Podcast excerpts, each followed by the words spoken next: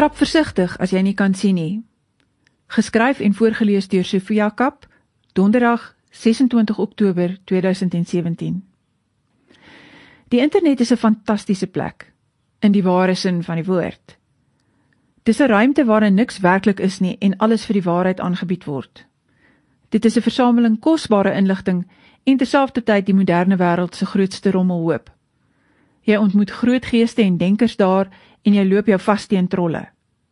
Jy kom daar weg verlig, verlos en vermaak of jy gaan kruip in 'n donker gat in waar jy vir dae nie met mense hoef te kommunikeer nie omdat jy weer eens besef hoe onguur die menslike natuur kan wees. sien? Fantasties.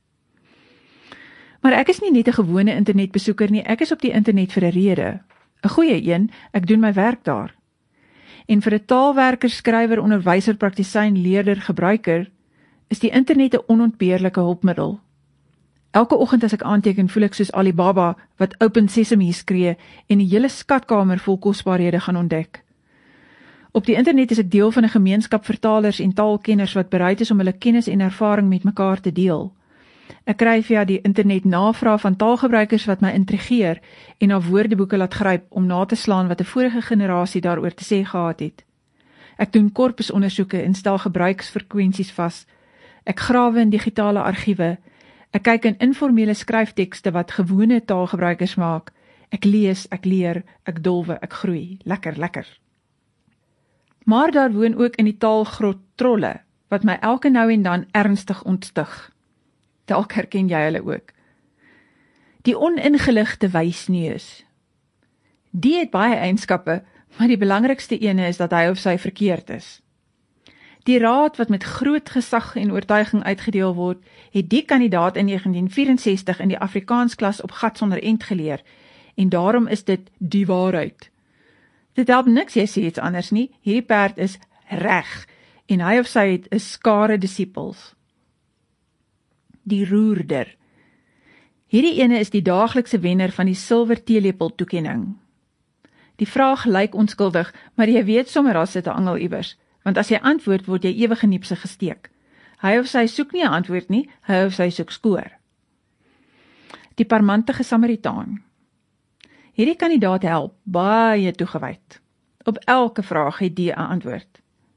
Maar dis die Samaritaan wat sy dokterstas by die huis gelos het en wat nou met spoeg en vye blare probeer om opvaardig te lyk, van die raad is uit 'n mondhoek gesuig en nêrens in 'n bron opgeteken nie. As jy sê dis verkeerd, raak hulle snipperig die kryger. Hierdie een is klaar kwaad nog voor hy of sy die vraag gestel het. Iewers het 'n kollega of 'n juffrou of 'n ouer of 'n kind gesê die persoon het 'n fout begaan en die aantuiging het reg op die ego geslaan. Hulle wil nie taalraad hê nie, hulle soek 'n ref en 'n kruit. Die plagieerder. Die probleem is meer subtiel en meer van 'n kwelling. Daar bestaan by mense 'n opvatting dat alle kennis oor taal gratis moet wees omdat taal aan almal behoort. In 'n perfekte wêreld sou dit seker die geval kon wees. Maar dit is nou ongelukkig so dat inligting oor taal soos enige ander geverifieerde inligting deur kundiges opgeteken moet word. Wat moet eet en aantrek en dakke oor hulle kinders se koppe moet hou. Hulle werk vir maatskappye wat aan hulle aandeelhouers moet kan toon dat die woordeboeke wat hulle uitgee wins maak.